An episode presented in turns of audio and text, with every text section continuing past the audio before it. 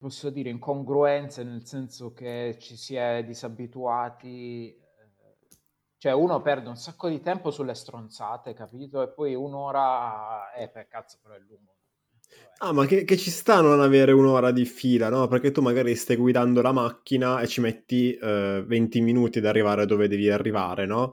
Però sì, io ti sì. sto dando mh, mm, un episodio lungo un'ora, cioè come se fossero tre episodi da 20 minuti, non ti lamentare, ce n'hai tre, sì. Poi, puoi farti tre viaggi in macchina mentre ascolti il podcast. Sì, cioè, cosa ti lamenti che è troppo lungo, che non riesci a finirlo? Che... Non lo so. Comunque va bene. E, ehm, guarda, eh, io oggi, nel senso, non so se tu hai un argomento particolare di cui vorresti parlare, altrimenti scelgo io, cioè in base anche a quello che ci siamo letti l'altra volta. Allora, io ti dico, um, per quella che è la mia esperienza sul profilo, noto che un argomento particolarmente sentito è la questione del coraggio. Ah. Su, sul tema del coraggio, Uh, a me piacerebbe um, appunto creare una sinergia con chi ha studiato psicologia o comunque chi è psicologo, perché io ovviamente non ho le competenze tecniche per, uh, per affrontare questo tema in maniera, come ti posso dire, eh, incisiva nel senso pratica, perché molto mm. spesso uno mi chiede come si fa a diventare coraggiosi o quali sono gli strumenti, eccetera. Allora, io queste cose le ho affrontate perché ehm, io ho sempre fatto sport da combattimento, arti marziali, eccetera, ma non è mai stato... Perché questo, Paolo? Perché par- parlando fuori dai denti, eh, quando ero piccolo, molto piccolo, fui soggetto a fenomeni di bullismo, no? Mm-hmm. Quindi ho pensato che la cosa più immediata e diretta da affrontare era eh, imparare a fare ammazzate, veramente, no? In realtà non era così, nel senso che sarei dovuto passare prima dalla mente, perché è come se mi avessero dato una Ferrari, ma io non avevo la patente, capito? E paradossalmente forse sarebbe stata sufficiente solo la mente per risolvere il problema, perché grazie a Dio a livello fisico e strutturale non sto messo male, quindi anche solo la presenza fisica senza fare niente, ma supportata da un'infrastruttura mentale solida e forte avrebbe risolto il problema. Questo è un errore che molto spesso uno fa perché ah, i genitori stessi non sanno come affrontare il tema, questo tema qui. No? Allora io, vabbè, poi insomma nel, nel corso del tempo ho approfondito, eccetera, eccetera, e sono approdato a una serie di discorsi che ruotano intorno a, a appunto dei cicli di interni psicologici che eh, praticamente si basano sulla questione della, delle credenze, delle visualizzazioni e delle motivazioni. Nel senso, mm-hmm. tu diventi coraggioso nel momento in cui hai la motivazione ad agire. Esempio, cosa che è successo anche a me, tu lavori, lavori tanto e il tuo datore di lavoro non ti paga a sufficienza secondo quella che è la tua aspettativa e la tua credenza circa il lavoro che fai. In quel momento lì, se prima avevi delle remore a chiedere perché non ti mancava il coraggio, diciamo così, in quel momento lì il coraggio viene completamente messo da parte perché tu hai la motivazione a farlo e sei estremamente incisivo, capito? Cioè non è uno sforzo di è che sei incongruente tra credenze che hai con riferimento a te stesso e al tuo lavoro e a risultati, per cui tu vai come un treno dal tuo datore di lavoro e dici, senti, io mi paghi di più, me ne vado.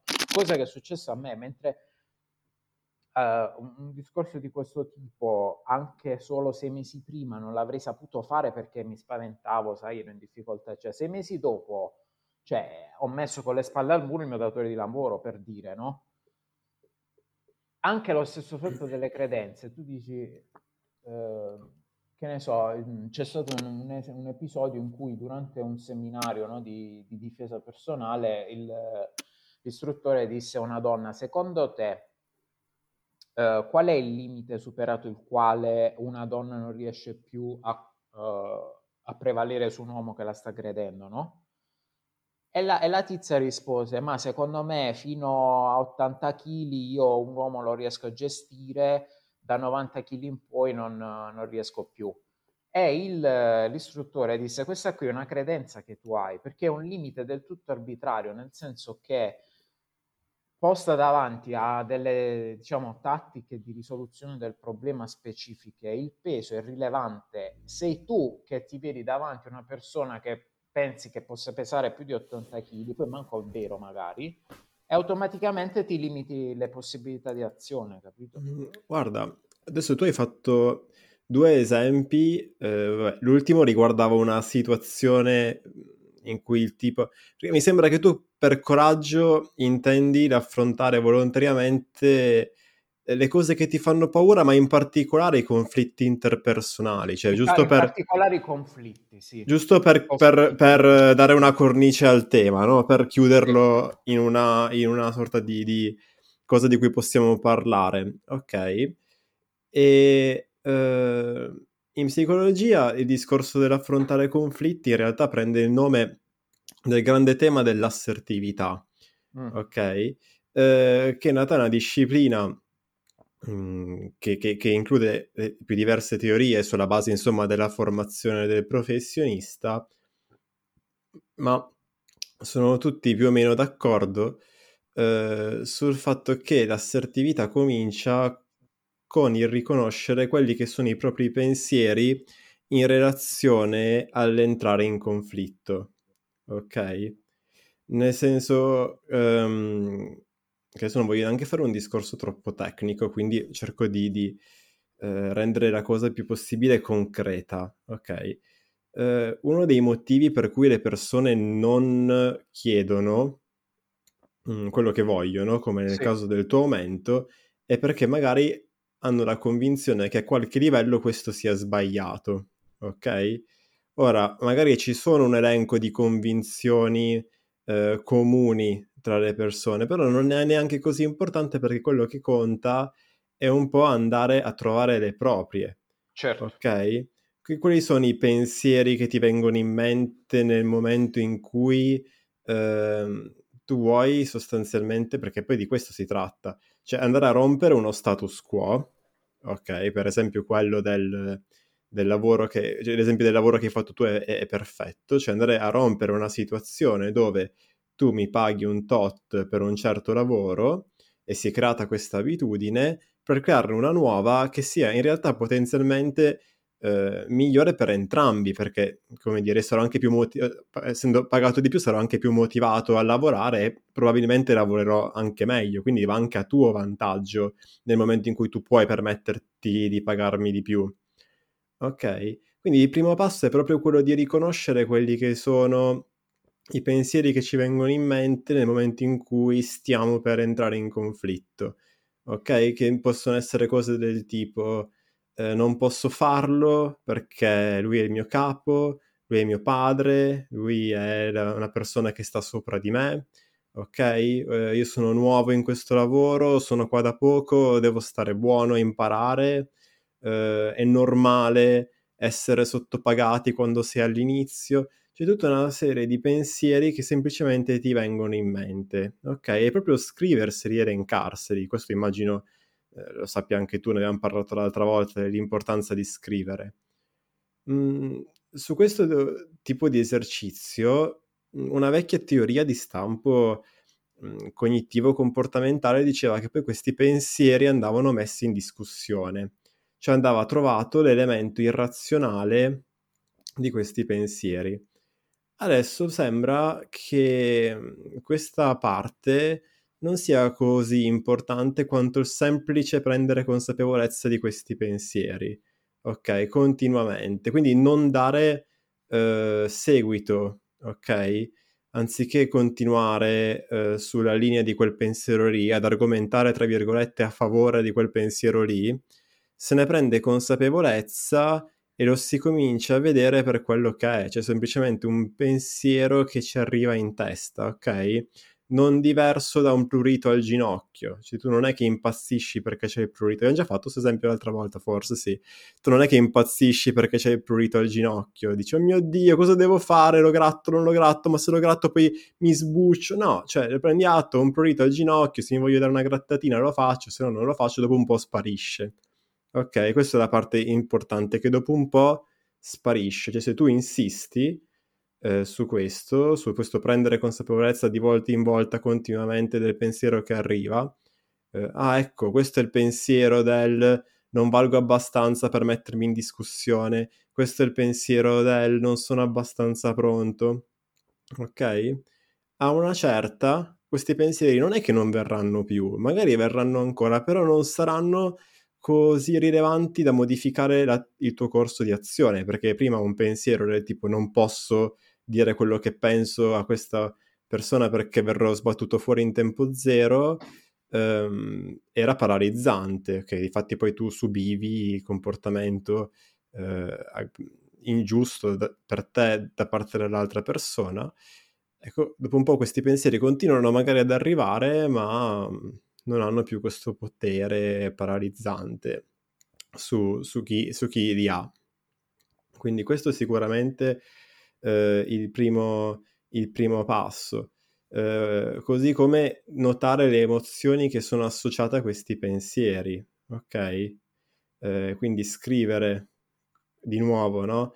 Eh, il classico esercizio dell'ABC, cioè c'è l'evento, questo evento quali eh, pensieri ed emozioni mi ha suscitato e questi pensieri ed emozioni quali comportamenti mi hanno portato ad agire ok? Cioè è sufficiente prenderne consapevolezza per un periodo abbastanza lungo di tempo perché questa presa che eh, pensieri ed emozioni hanno su di noi mh, mm, si affievolisca.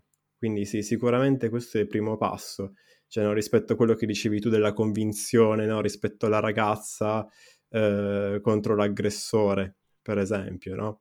E, e, poi vabbè, su questo è come io facevo, avevo fatto arti marziali eh, per un sacco di tempo, per cinque anni durante l'università, no?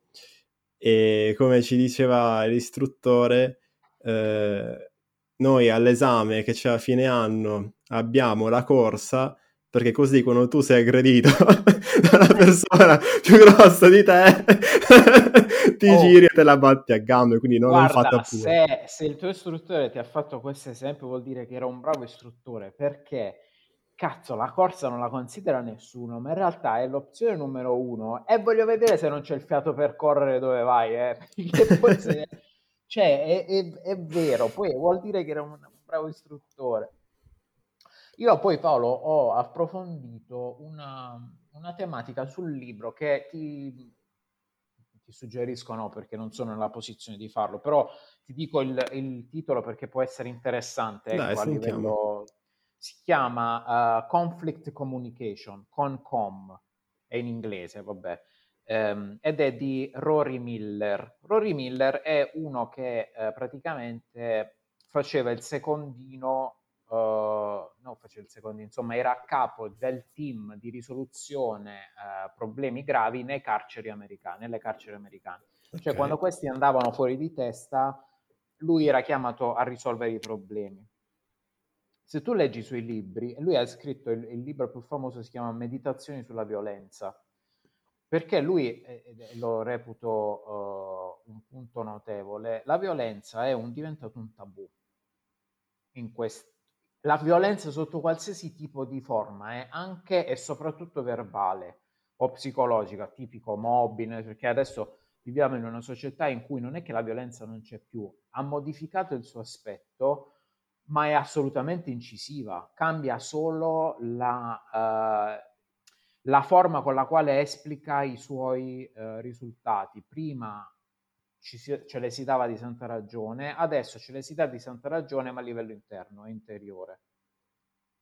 La tematica della violenza e del coraggio collegato alla questione di gestire eh, appunto un, uno stato di stress eh, indotto dal confronto con gli altri, ripeto, perché parlo sempre di queste cose? Perché quello che più ri- emerge più ricorrente nei vari interventi anche delle persone insomma, che leggo e che ho potuto sperimentare anche io del resto, eh, la violenza, de- della violenza non si parla pensando che non parlando di un problema il problema si risolve da sé. In realtà io faccio sempre l'esempio che se tu c'hai una tigre davanti e ti giri di spalle, la tigre non è che è sparita, la tigre ce l'hai dietro, non la vedi manco più, quindi è un problema ancora più grosso. Invece se uno la, cioè si rende conto, no? ne mette a nudo il fatto che esiste, è già diverso. In questo libro di, eh, si chiama Conflict Communication, lui dà una spiegazione ehm, legata al sistema limbico sul motivo del perché facciamo tanto, fa, t- tanta fatica e tira in ballo anche la questione dell'amigdala, cioè mh, mhmm, adesso potrei, dire delle cazzate, ma perché ripeto, le ho lette su sto libro e non so se poi hanno valenza psicologica, però sostanzialmente eh, la questione è che nella mente, ci, secondo questo libro, ci sono tre, tre eh, menti. Una che, che, è la mente razionale, la mente uomo, una che è la mente rettiliana, quindi la mente proprio on-off della serie sopravvivo muoio, e poi c'è la parte limbica che è la mente scimmia, la chiama lui, che è quella preposta a garantire lo status quo della comunità o della tribù, perché per la mente scimmia uscire dalla tribù equivale a morire. Questo uscire dalla tribù equivale a morire vale anche se qualcuno ti insulta, qualcuno ti sminuisce, qualcuno ti mette in ridicolo, cioè per la mente scimmia, cioè la mente scimmia vive questa cosa come una minaccia di morte e quindi non cambia lo status quo. Questa cosa lui la evidenzia molto nei casi in cui ci sono violenze domestiche, nel senso che la mente scimmia dice io fino adesso non sono morto o non sono morta. Non fa niente che mio marito, mio padre, mio fratello mi picchia, finché io sto a posto mio e le prendo e la tribù, eh, diciamo, si mantiene e non viene messa in discussione, va bene così perché è meglio prenderle che non morire uscendo dalla tribù. Ed è questo spiega in parte il motivo per il quale soprattutto le donne fanno un'estrema fatica a denunciare poi, no? le aggressioni, le cose a coprire, perché subentra questo meccanismo inconscio, ripeto, sempre secondo Sì, cioè immagino che il discorso della violenza domestica sia molto più complesso di così, sì. Però eh, la teoria del cervello tripartito, che è quella che hai citato tu, mh, esiste, nel senso che è, è, è, è un modo sicuramente semplificato di rappresentare il cervello, ma funzionale per capire che esistono tre parti più o meno definite eh, che hanno delle funzioni diverse, ok? E sicuramente una cosa che ci impedisce di essere eh, tranquilli, calmi e di condurre una negoziazione e quindi di risolvere un conflitto è proprio questa um, parte emozionale, questo cervello limbico che scarica a bestia, ok? In maniera ins- assolutamente incontrollata anche quando non dovrebbe. Ehm, su questo diciamo che gli esercizi che, di cui abbiamo parlato all'inizio della registrazione sono particolarmente utili, nel senso che probabilmente è più funzionale prepararsi prima ok, a gestire questa parte emotiva che provare a gestirla nel momento in cui questa eh, in cui la, l'evento sta accadendo ok questo mi, sa, mi, fa venire in mente la questione della premeditazione. Esatto, valore, bravissimo, ci stavo proprio arrivando, ci stavo proprio arrivando. Esatto, c'è la premeditazione malorum è un ottimo esercizio in questo senso qua. Ok, quindi mettersi lì e chiedersi quali sono le cose peggiori che potrebbero accadere, elencarle tutte, anche quelle più assurde, perché non è quello il momento di essere razionali, perché questa parte del cervello è quella appunto non razionale ma emotiva, elencarle tutte Ok, quindi mettiamo che facciamo un esempio concreto, dobbiamo andare dal nostro capo e chiedergli un aumento, ok? Allora, quali sono le cose peggiori che potrebbero succedere? Che mi licenzia, che io perdo il lavoro, che non trovo mai più lavoro in vita mia perché lui parla male di me a tutti in tutto il pianeta, ok? Cioè il livello deve essere questo, assolutamente fuori di testa. Uh, che la gente mi odia, che io finisco per strada, divento un barbone, e nessuno mi dà dei soldi o muoio di fame. Cioè, il livello di, di assurdità deve essere questo, ma perché questo tipo, questa parte del nostro cervello funziona così, ok? Quindi elencarle tutte. E già elencarle ha un effetto di solito calmante o comunque divertente perché vederle scritte no, ti fa fare una risata catartica che non fa male. E un secondo passo, se questo, mm, questo in genere spesso è già sufficiente se uno volesse fare un passo in più, c'è eh, questo viene ben spiegato da Tim Ferris nel suo TED Talk sullo stoicismo, forse sicuramente l'hai visto. Eh, c'è il discorso del cercare di capire come questi eventi possono essere prevenuti o eh, come, ci si può, come, come si può riparare a questi eventi qua, ok? Quindi una volta che ti fai l'elenco ce ne saranno alcuni che, mh, mm, tipo, non so, magari se non urlo addosso al mio capo quando vado a chiedergli eh, l'aumento diminuisco le probabilità che questo mi sbatta fuori, ok? Cioè cose di questo tipo qua, quindi le azioni che posso mettere in atto per prevenire le conseguenze negative oppure per, ri- per porvi rimedio. Cioè se proprio lui parlasse male di me in tutta la città, tutti i suoi contatti, dicesse che io sono la persona peggiore del mondo, beh, forse posso andare in un'altra città, no? Ci siamo sempre in, una, in un piano dove la razionalità è... Cioè, non, non stiamo, stiamo cercando di di consolare un bambino che piange, cioè non è che stiamo ragionando eh, a livelli proprio appunto intellettuali, cioè qui il livello è completamente diverso. No, quindi ok, posso magari andare in un'altra città e cambiare, e cambiare eh, vita, oppure posso fare un altro lavoro, no? Oppure in fondo ho, ho, sempre due braccia e due gambe, quindi alla peggio solleverò mattoni, non morirò di fame, cioè andrò a zappare i, i campi, no? Ok, eh, non significa che queste cose uno le debba fare davvero, ma solo eh, andare a, ehm, diciamo, a, a, a, contrastare questi pensieri assolutamente insensati che ci vengono in mente. E l'ultimo passaggio, eh, nel caso uno volesse farne ancora uno, è chiedersi ma qual è il costo di rimanere dove sono adesso? Ok? E quindi andare a domandarsi, ma se io continuo così, come sto già facendo, mh, mm, cosa succede? Cioè se io vado avanti altri dieci anni così, altri cinque anni così, eh, quali sono le conseguenze di questo mio non fare nulla per cambiare la situazione, ok? E in questo modo stai in un certo senso utilizzando questo cervello emotivo a tuo vantaggio, perché ti stai creando una paura che, come dicevi tu all'inizio, è motivante quindi vai a creare quell'effetto lì per cui tu non puoi fare nient'altro se non andare dal tuo capo e mh, mm, esprimergli questa tua volontà di mh, mm, appunto, non so, ricevere un aumento. Poi sulle tecniche di negoziazione ce ne sarebbe da dire per altri 45 episodi, ok?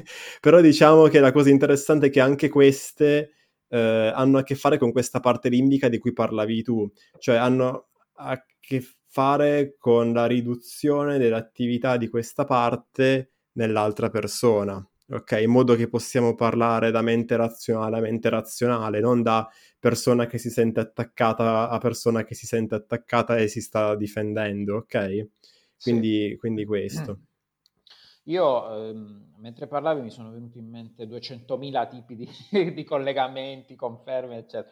Però in parte allora, quello che dicevi tu sull'analisi delle opzioni e sul, diciamo, sull'identificare ex ante, quant- cioè le varie strategie di, op- di, di, di, risoluzione del problema, prima di Tim Ferris ce n'era un altro che faceva così, oh. forse con un, diciamo, con una credibilità maggiore. Napoleone. Ma dai.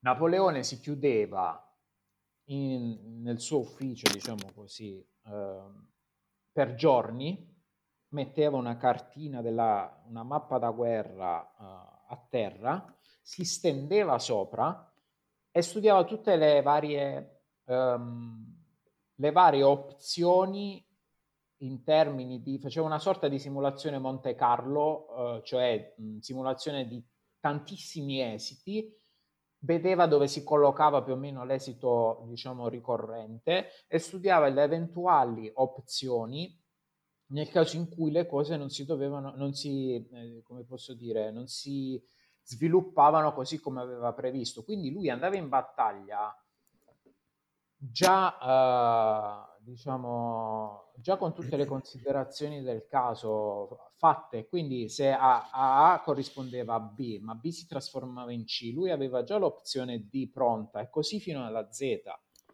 Eh, sì, guarda, su questo mi viene... di risoluzione del problema fantastica perché tu non sei soggetto all'emozione, appunto.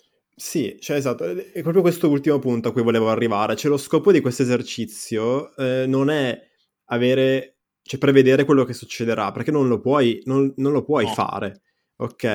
E anzi, nel momento in cui tu eh, andrai dal tuo capo a chiedergli l'aumento, giusto per rimanere su quell'esempio lì, eh, non, non, è una buona idea arrivare lì con uno script pronto, ok? No. Non è una buona idea andare lì eh, pensando, ok, adesso gli dico questo, poi lui mi dirà quest'altro e gli dirò questa cosa qua.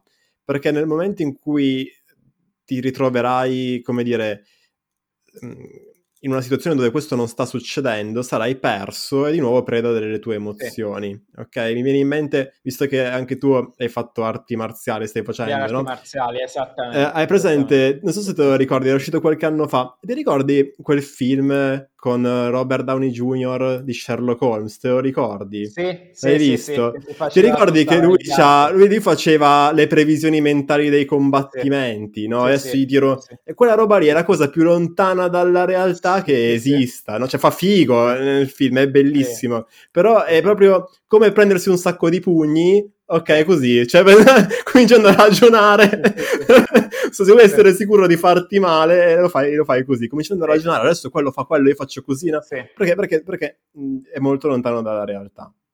Quindi no, l'obiettivo è tranquillizzarmi, cioè l'obiettivo è arrivare lì con eh, mente aperta, eh, con le mie percezioni ben aperte, eh, su quello che sta succedendo, su quello che l'altro mi sta dicendo, su come l'altro eh, sta reagendo a quello che sto dicendo io, eccetera, in modo da poter trovare in maniera più semplice possibile un accordo, cioè senza, con meno frizioni possibili un accordo. Quindi l'obiettivo è essere calmo io in questa eh, prima parte, diciamo, del comportamento assertivo. Io adesso rimarrei solo su questo, anzi, tra poco chiuderai l'episodio proprio perché direi che di cose ne abbiamo già dette abbastanza.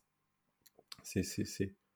C'era anche una, sempre a proposito della, delle rappresentazioni, c'è un acronimo che mi piace molto che tra l'altro riprende anche uh, quanto Epitteto diceva circa la paura e il perché mm. si genera. Questo acronimo, anche questo in inglese, è FEAR. FEAR in inglese si dice è paura, no? Ok. L'acronimo è che FEAR si può tradurre come False Evidence Appearing Real, cioè false okay. evidenze che sembrano reali.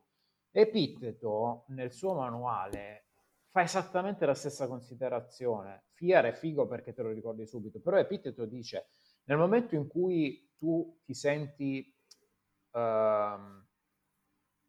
in preda alle emozioni e alla paura, fermati e di a te stesso quello che sto vivendo è solo una rappresentazione. Il concetto di rappresentazione per Epitteto è semplicemente aggiungere delle emozioni autoindotte, diciamo così, a situazioni esterne della realtà, cioè alle opinioni.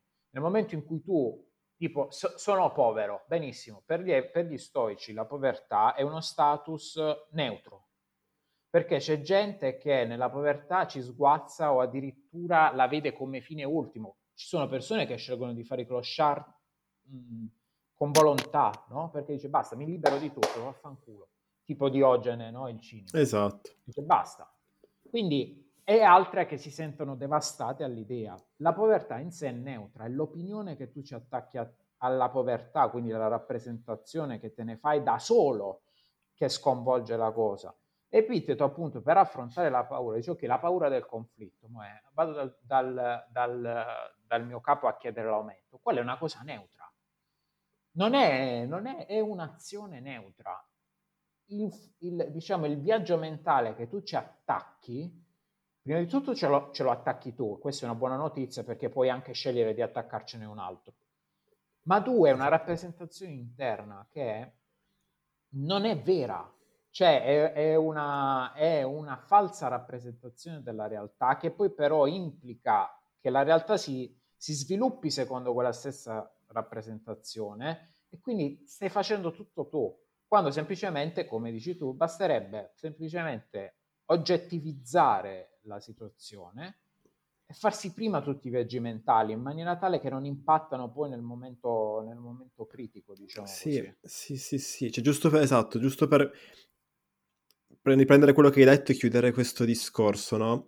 È, è proprio questo, cioè l'obiettivo non è far sì che non pensi più, ok? Non puoi impedire alla mente no, di sì. pensare, ok? Ma è essere staccati dall'idea che il fatto di pensare una certa cosa significhi che io debba agire in un certo modo, ok? Banalmente, come dicevamo l'altra volta, il fatto di provare paura nei confronti di una situazione, eh, che, cioè, to- togliere l'idea che il fatto di provare paura significhi che quella situazione sia effettivamente pericolosa o che io sia impotente nei confronti di essa ok? Quindi devi cominciare un po' a distaccare. Non è che io non provo paura, non provo ansia, provo tutte queste cose, ok? Anzi, magari sono pure più consapevole di provarle rispetto a un'altra persona che eh, ne è un po' vittima. Sì. Però non mi smuove la cosa. Cioè, io ho paura quando vado a parlare col mio capo e chiedergli l'aumento, magari mi trema anche la voce, capito? Però me ne sbatto. Sì, questo, esatto. questo, è il discorso. Ma questa è la bellezza della razionalità, cioè il fatto è che molto spesso si vive in questo, nell'idea che la razionalità sia qualcosa di o freddo o poco, o, come posso dire, poco stabile, poco solido. Io ho sempre in mente Atena, no? Cioè, mm Atena è la uh, personificazione dell'intelligenza strategica, che è quello di cui stiamo parlando adesso. Atena, diciamo, ehm, ad Atena si, si, votavano i generali prima che di andare in guerra per dire che comunque l'uso strategico della razionalità e della mente è assolutamente incisivo, molto di più di quello che potrebbe essere un Ares, no? Dice, cacchio, parto in tromba e ammazzo tutti quelli che... No, è un problema quello, perché, e qua mi ricollego a Seneca, Seneca scrive il libro De Ira, su cui fa la dissertazione dell'ira. Oh, ti stravolge la cosa perché tu dici, cacchio, uno che si incazza a me fa paura. Lui dice no, perché è come quel bambino che quando, che ne so, inciampa, poi vuole dare i pugni a terra per punire la terra del fatto che l'ha fatto inciampare, no? Cioè l'ira nasce dalla volontà di vendicare un'offesa subita. Chi la mette, eh, chi la mette in atto secondo emozione e non secondo razionalità, uno esaurisce subito la carica eh, all'azione, perché l'ira è come un pallone che poi si sgonfia, no? Immediatamente, che meglio scoppia in secondo luogo diventa ridicolo perché come il bambino, poi sì, puoi sbraitare, urlare, fare, e poi fa il paragone e dice, attenzione che la razionalità invece è molto più, in senso, quando usata come arma, è molto più problematica. Perché? Perché non si esaurisce, va avanti fino in fondo e fino a raggiungere l'obiettivo e lo fa nel, nel modo più efficace ed efficiente possibile. Fa l'esempio che dice, se ti ammazzano il padre tu che fai? Ti incazzi? No, ti vendichi perché? Perché è un tuo dovere. Come lo fai? Con estrema razionalità e freddezza, che significa avere davanti. Sai quando fanno vedere nei film quegli assassini che proprio non si sconvolgono manco. Ma cioè, sai, perché secondo me c'è, c'è, da fare un distinguo, no? Cioè, perché, nel senso che, che, in realtà è un appunto in più quello che tu stai dicendo, più che con, un, contra, un, contraddirlo. Eh, perché quello che viene sempre criticato allo stoicismo, no? all'idea di razionalità e secondo me confonderlo appunto con una fantasia di persona fredda, distaccata da tutto, che agisce un po' come un robottino, no? seguendo quello che gli dice la propria mente razionale come i comandi di un computer. Ok? Però non è proprio così. Cioè, Seneca magari si esprime in un modo che può dare quell'impressione lì, ma noi sappiamo dalla sua vita che era tutt'altro che una persona fredda e distaccata dai piaceri della terra, soprattutto, no? E cioè, nel senso, nell'esempio che hai fatto tu, quello della rabbia, non è che tu... Eh... Torniamo al nostro esempio concreto dell'andare a chiedere l'aumento. Tu sei incazzato perché quello ti paga poco nonostante tu lavori come un, un dannato, ok? La cosa ti dà veramente fastidio, ok? E questo fastidio ti porta a dire, ma sai che c'è, io voglio di più, voglio che mi paghi di più perché il mio lavoro secondo me vale di più di quello che mi sono immaginato. Ok, quindi la rabbia, ok, è una fortissima spinta motivazionale ad agire. Tu non vuoi placare la tua rabbia, ok? Tu non vuoi smettere di essere arrabbiato e andare a parlare al tuo capo come parleresti col tuo amico mentre vai a bere una birra la sera, cioè tutto pacato e tranquillo, bella zio, come stai? No, perché non risolverai un tubo così, no? Perché tu gli dirai in maniera con un sorriso sornione idiota, senti, ma pensavo così, no, un aumento, no. Ah, ok, amici come prima e non andrai da nessuna parte, no? Ok, quindi non ti serve annullare la rabbia. Quello che ti serve è annullare, eh, scusami, non agire in maniera immediata seguendo quell'emozione lì. Cioè l'emozione rimane e svolge la sua funzione, nel nostro esempio di spinta motivazionale importante. Quello che cambia è l'azione che viene dopo. Cioè l'azione che viene dopo farà parte di un piano per ottenere un esatto, obiettivo che è importante per te. Ok? Eh, non, non, cambia l'emozione, non diventi in, imperturbabile. Anzi, forse ti accorgi prima degli altri di essere arrabbiato. Questo che secondo me è importante. Cioè, eh, un'altra persona che non è abituata a questo esercizio continuo e anche faticoso e eh, sì. che, che, ha un costo non solo di tempo, ma anche del fatto che se io imparo a fare questo esercizio di auto-osservazione, appunto mi accorgo prima di quando le cose non vanno eh, e quindi potrò meno facilmente mentire a me stesso e dire che va tutto bene quando invece non è così, ok? Uh, dire ma come va bene questo lavoro nuovo dove mi trattano bene, mi offrono il caffè però mi pagano una miseria, mi fanno lavorare come un dannato, cioè, no, alla fine non posso neanche esprimere la mia opinione, e, e, eccetera, eccetera. Quindi sarò mh, meno portato alle, ad autoilludermi e raccontarmi cazzate, perché sarò più consapevole di quello che provo. Mi accorgerò prima di essere arrabbiato della persona che usa eh, dist- delle distrazioni o dei, uh, delle spiegazioni che di razionale in realtà hanno ben poco, ma sono soltanto come se tu ti facessi la morale da solo, no? ti facessi la predica da solo, per distarti da quella sensazione lì, ma anzi al contrario ne prendi consapevolezza prima e dici a te stesso sono incazzato come una biscia per questa situazione. Ok, che ci faccio con questa, con questa emozione? Che cosa faccio adesso? Vado lì e lo meno? Magari sì, magari nella tua... Magari qual è l'opzione migliore che hai? Io non penso che sia una buona idea, però boh, magari ti viene... Cioè nel senso, arrivi alla conclusione che quella è la cosa più immediata e risolutiva da fare, poi finisci in galera, per dire, no? Oppure magari ti fermi un attimo e, e sviluppi un piano. Ok, adesso vado lì e eh, discuto di come mh, mm, potrebbe fare a darmi un aumento. Gli porto delle ragioni per cui questo dovrebbe avvenire, eh, dei dati, de- de- delle prove che fanno vedere che il mio lavoro vale, ok? Confrontandolo magari anche con quanto vengono, vengono, pagate figure uguali alla mia nelle altre aziende. Ok, cioè magari ci ragiono una, ci metto una settimana a preparare questo piano, eh, non sì. vado domani eh, e, e, e, lo spacco, no? Ok, magari mi tengo ancora un attimo e vado lì, come dire, con le cose in testa un po' più chiare, ok? Magari cerco anche un altro lavoro, gli dico, sai che ho parlato con l'altra azienda che mi ha detto che mi paga il doppio, il doppio di quello che mi paghi tu, io però vorrei rimanere qua perché comunque tutto sommato mi piace, mi sono già abituato, come possiamo fare? Ok? Uh, quindi questo, cioè non è che smetti di, di, di, provare emozioni, diventi calmo, diventi imperturbabile, no, no, no, esattamente l'opposto. Sì, anche perché Seneca stesso eh, spesso fa, dice attenzione che il saggio non è che non prova emozioni, perché ci sono, vabbè lui fa una spiegazione molto così, eh, ma in realtà neanche tanto alla buona considerando le conoscenze dei tempi, però dice ci sono delle emozioni che sono insite nella natura umana che fanno parte, cioè che neanche il saggio può evitare, per lui fa riferimento tipo arrossire, no? queste cose qui, quindi dice il saggio le prova come tutti quanti, il saggio è inteso come, no? Sì, Massimo, sì, Seneca. Eh?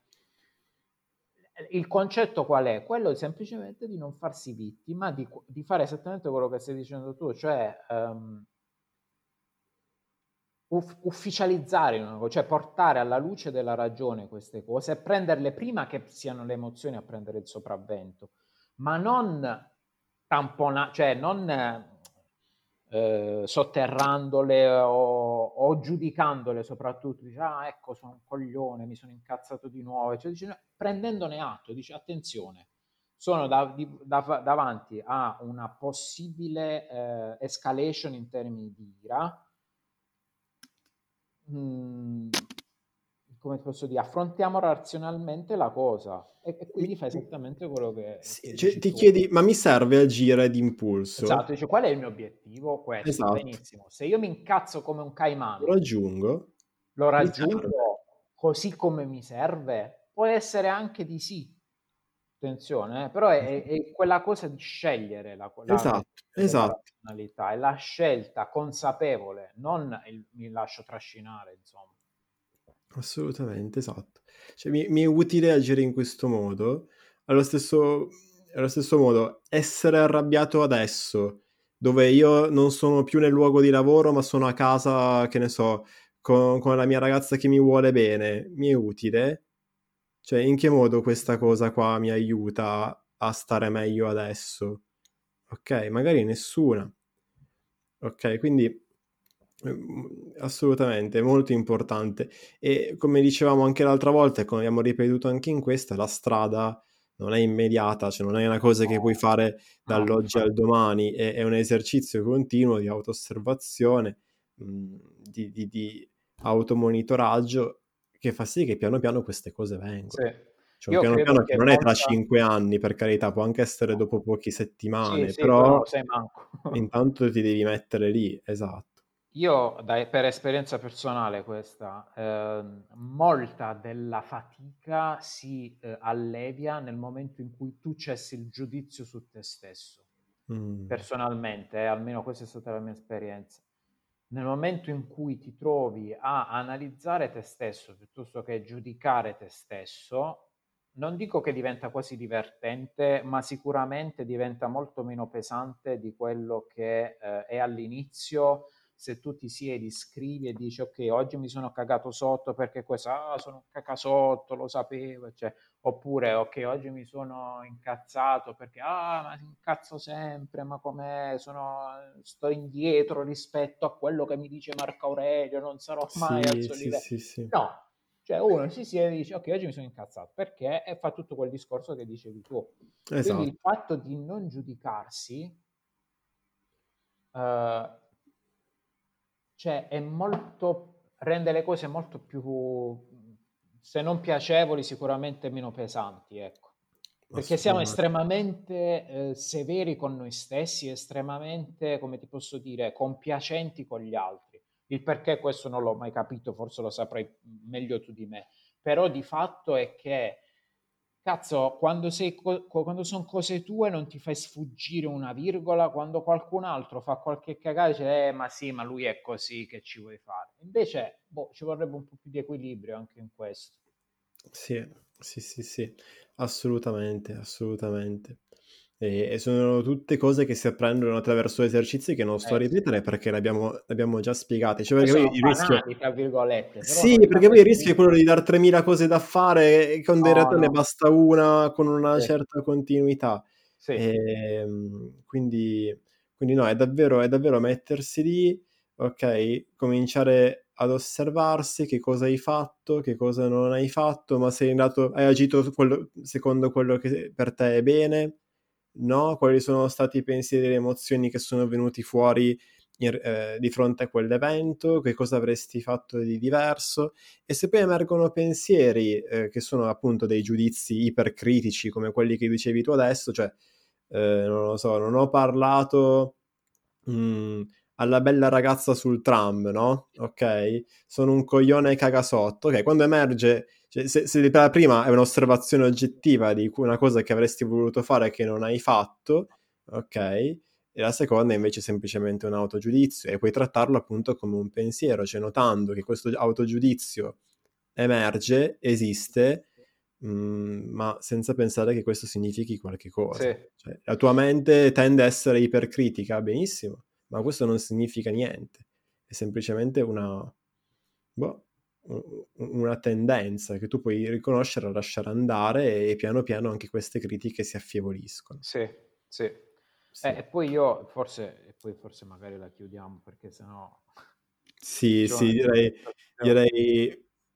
Allora, potrei richiudere questa puntata, quindi ti saluto cioè ti saluto in questa puntata, quindi ci rivediamo alla prossima puntata, adesso la chiudo